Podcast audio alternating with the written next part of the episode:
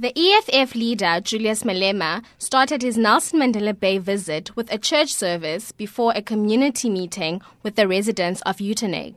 He later proceeded to the main rally at the Raymond Mhlaba Sports Centre in Motherwell in Port Elizabeth. Here, housing was on top of the agenda of the residents.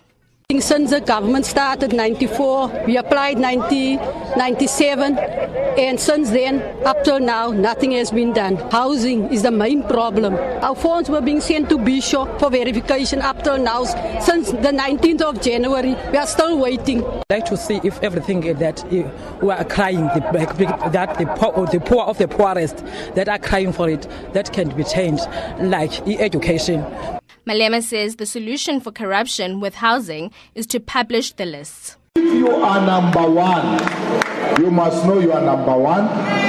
You must know you are number 10. So that if number 10 gets a house before number one, there must be an accountability. Why did number 10 get a house before number one? He also called for rates for the poor to be reduced.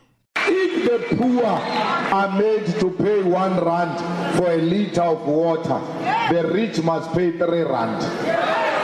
So that they, we take their one rand for their liter and take this two rand to the two families which are poor.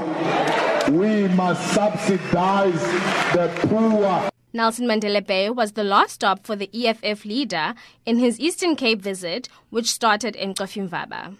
I am Sipagazi Tutu in Port Elizabeth.